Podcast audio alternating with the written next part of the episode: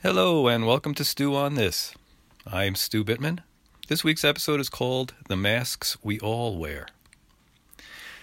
Had the opportunity recently, with time on my hands, to listen to a bunch of my early podcasts, and my gosh, it was creepy. Uh, they were all a bit of a premonition for what's going on now. I talked a lot about life being a surprise party and not being able to know what's going to happen next. And that's why it's so important to work on finding our heart so we can do that and hold compassion no matter what happens, etc., etc. I even had one that was titled Put Your Own Mask On First. Well, little was I to know. And masks, of course, have become the latest thing that we have chosen to use to separate from each other and judge each other and label each other and maybe even hate each other a bit. And I am not excluding myself. I am working hard to do exactly what I've been talking about in 30 podcast episodes so far this separation thing, this uh, labeling, this judging, and being judged doesn't feel good to me, certainly. And I just want to remind myself and everybody that, once again, to paraphrase, paraphrase Martin Luther King, we may be sailing through this pandemic on different ships, but we uh, eventually will be all in the same boat. And we already are in the same boat. And it's going to be tough to sail together in a, any kind of love boat unless we can find a bit more to um, stake common ground, to find common ground. So I propose a couple of things.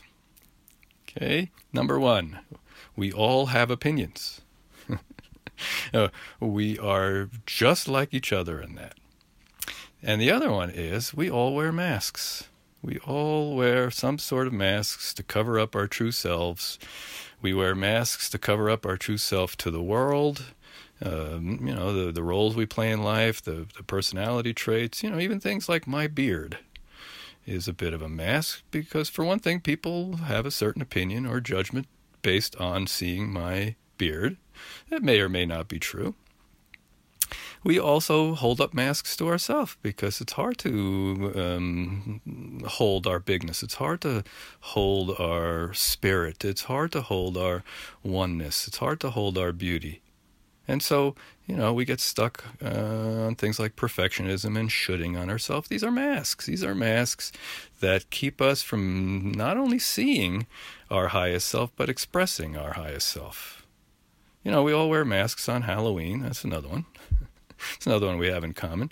And I don't know if you knew this, but originally Halloween, uh, or when it was a Celtic festival, it, it was because the they believed that the disembodied spirits of people who died that year would come back to search for bodies to possess. So the people disguised themselves with masks and costumes and marched around town trying to ward off the spirits. Well, I think we wear masks every day of our life for kind of the same reason to ward off the spirits to, to because we have a bit of fear of showing ourselves our infinite bigness our infinite beauty our infinite love to again both to ourselves and to the world. And uh, sadly to me our opinions have now become one of these masks. Our opinions are stopping uh, us from seeing each other's beauty and a lot of times stopping us from seeing our own you know, of course we're going to have opinions. We all have opinions because we all live under a brain, and our opinions uh, are just what our brains do. the problem is when we think our opinion is the only one that's right, the only one that's loving, the only one that's rational, the only one that cares about other people. You know, because the next step is obviously to judge those with different opinions as being stupid or uncaring or unable to uh, interpret simple science or or any of these labels and stuff we're throwing at each other. And you know that as soon as we start doing that, as soon as we start throwing labels at each other, it's obvious that we're hold, withholding love from ourselves and we're blocking the full expression of love that we are. So that mask, again, it works both ways.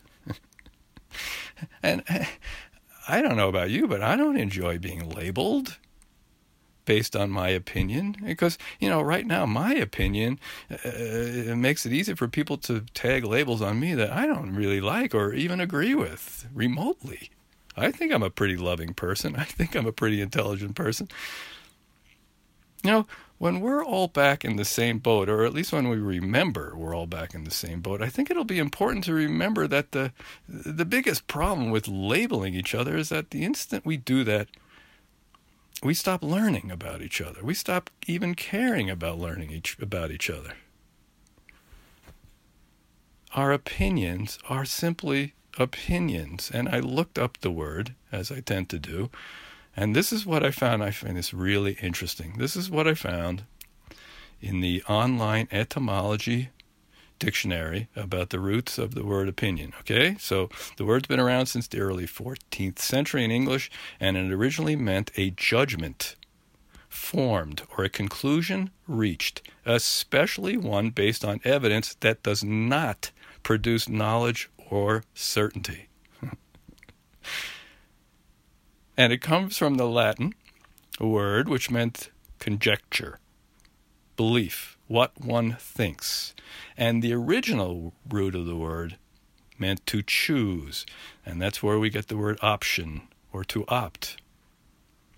And the online dictionary goes on to say the word always has tended toward, quotes, a judgment or view regarded as influenced more by sentiment or feeling than reason huh, maybe that's why we're so attached to them.